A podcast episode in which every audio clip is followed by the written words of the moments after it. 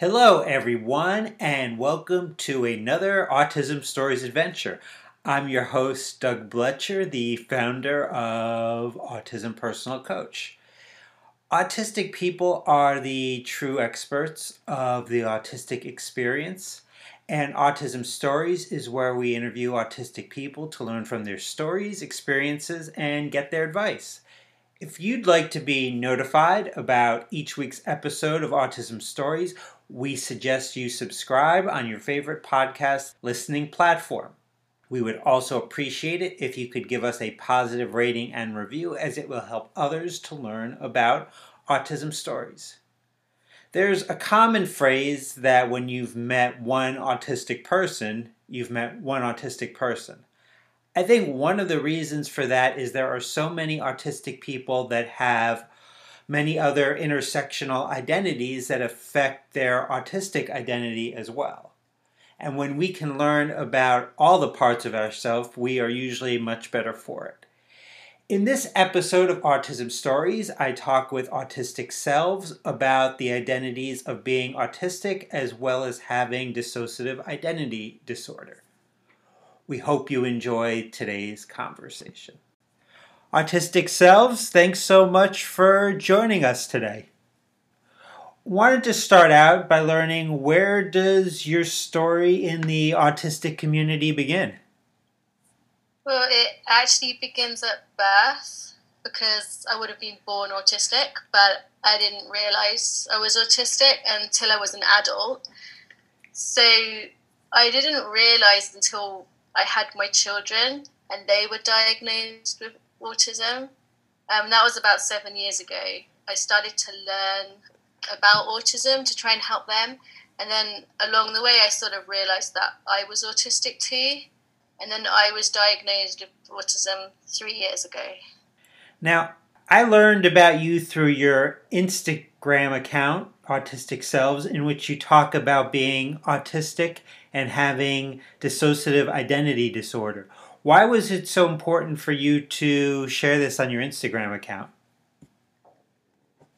Um, I think for me, like my Instagram account, it's a way for me to learn about myself. It's a space to explore what autism and DID is like for me. Um, and it's a place where I can learn more about the other people inside me because I know I have alters and I also know that I don't always remember exactly who they are. So it's sort of a way where we can all get to know each other. Um, and also, I want to increase acceptance and awareness of both autism and DID. I think with autism, most people have now heard of autism, so it's more about accepting. But with DID, certainly here in the UK, it's like not something that people have really heard of. And the other thing I'm sort of hoping is that there'll be other people out there who will understand what I'm experiencing and that someone else will say, Yes, that resonates with me. And I have had a few people that have said that to me so far, and that sort of makes me feel quite good. I meet like a lot of other autistic people here in the UK, but I've not really met anyone with DID, and I've not really met many people with both autism and DID, so it can feel a bit lonely for me.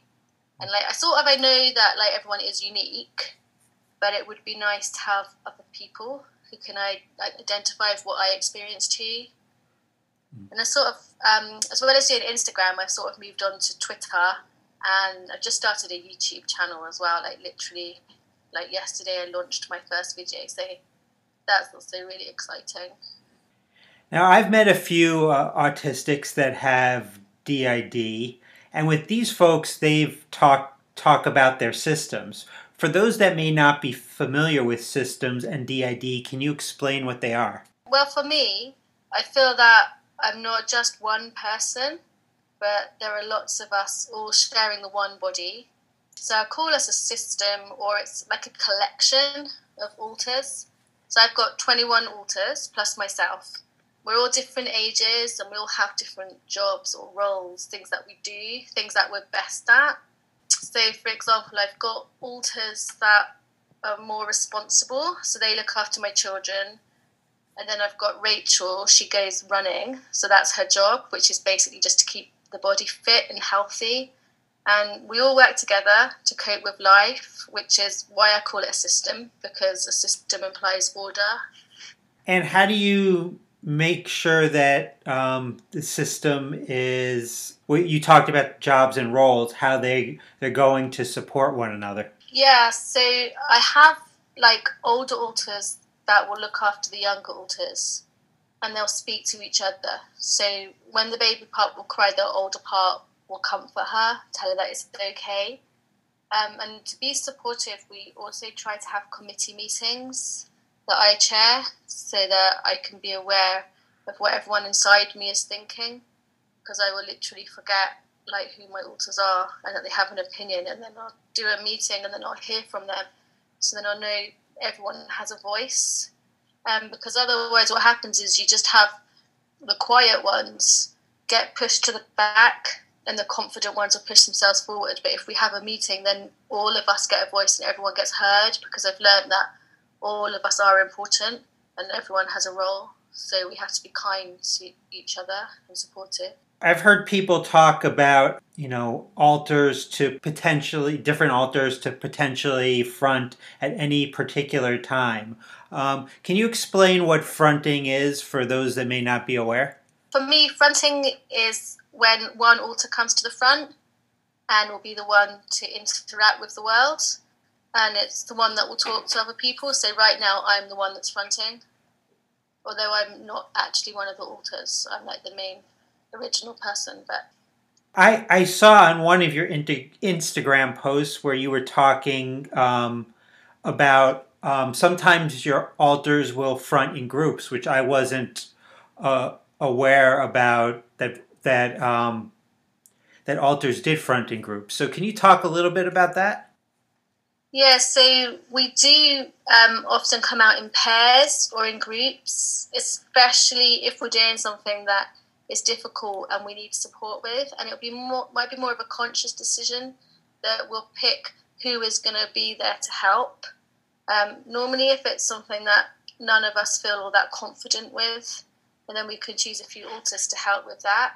Um, but before we had DID, we wouldn't have known. I mean, before we were diagnosed with DID, we wouldn't have known that we were doing that. And so when I was a child, we probably would have just been coming out in groups, sort of without necessarily realizing it, because a lot of the alters do work as teams and support each other. Now, for some folks with DID that I've known, they have alters that they'll refer to as littles. Can you talk about what littles are, and do you have any littles in your system? Well, littles are child parts, and we have a lot of littles. The youngest one is just a few months old and she can't talk. She's called Tiny and she can only cry or coo. And each little holds on to something important. So we have Ariella, she does our art.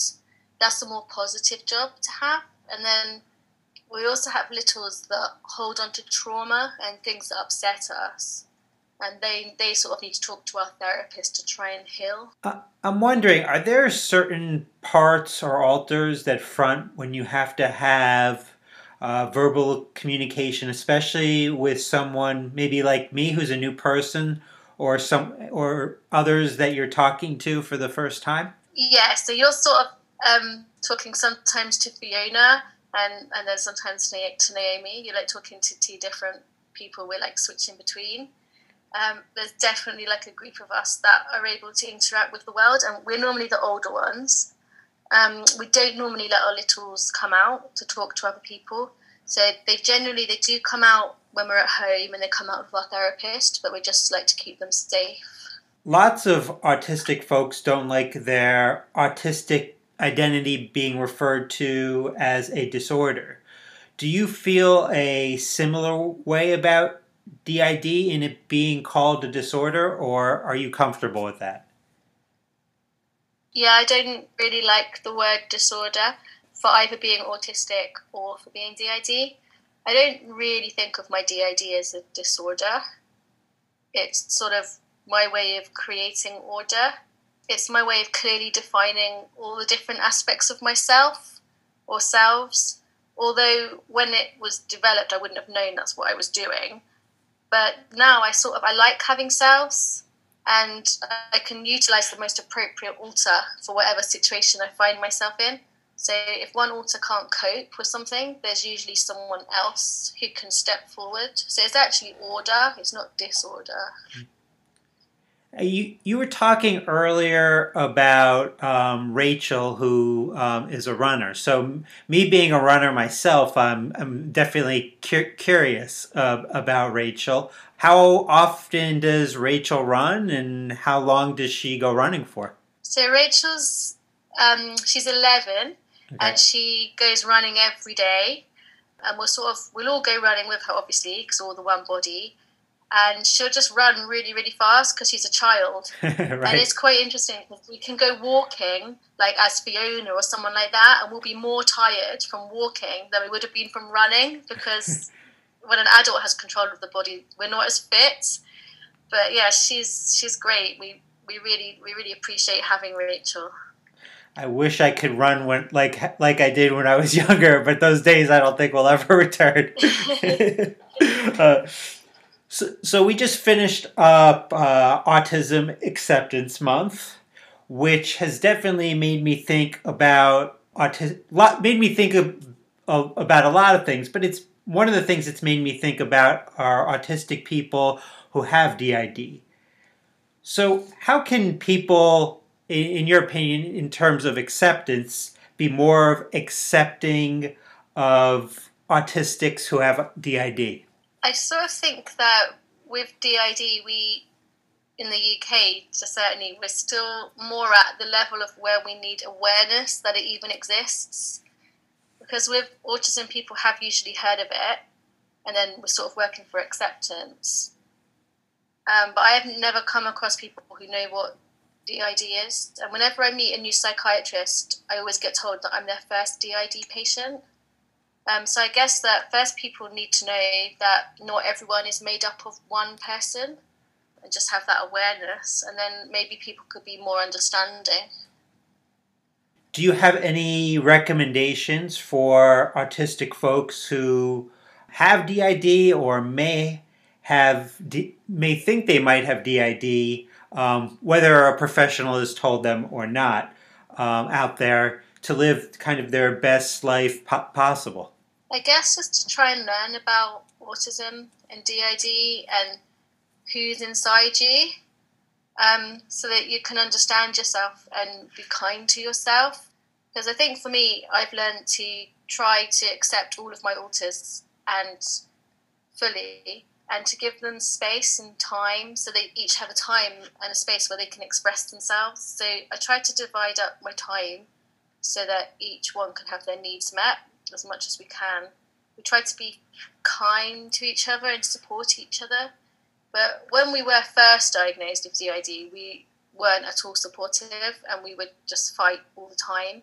And then we integrated all our alters, so became one person, and then sort of lived without my alters for 12 years. And then once I got diagnosed with autism, then my alters started coming back and then now they're definitely not going to be integrated. Um, and I'm just like really grateful to have them. And I realized that I need them all. So like when I didn't have them, when they were integrated, I couldn't do art because I no longer had Ariella. So now that I've got them all back, it's like I've got my whole self back or selves back. So I guess it's just if you want to have the best life possible, you just have to accept how you are and just try and be nice to yourself. Well said. Well, Autistic Selves, I really appreciate uh, the time today. Thanks so much for talking with me. It was a real pleasure to talk to you, and I really hope that um, it's been useful for other people to hear. And if anybody wants to follow me, then I'm on Twitter and Instagram as Autistic Selves, and I do also have a YouTube account as well. Thank you so much to Autistic Selves for the conversation. To learn more about autistic selves, check out the links in the podcast description for this episode. If you'd like to learn beyond this podcast how Autism Personal Coach can help you reduce your daily overwhelm and get the things you want in your life, then book a Zoom call with me today. A link to book the call can be found in the description of this episode as well. If you'd like to be notified about each week's episode of Autism Stories, we suggest you subscribe on your favorite podcast listening platform. We'd also appreciate if you could give us a positive rating and review as it would help others to learn about autism stories.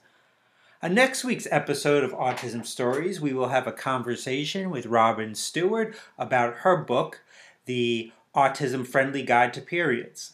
Till next time, I'm Doug Blecher of Autism Personal Coach. Talk to you then.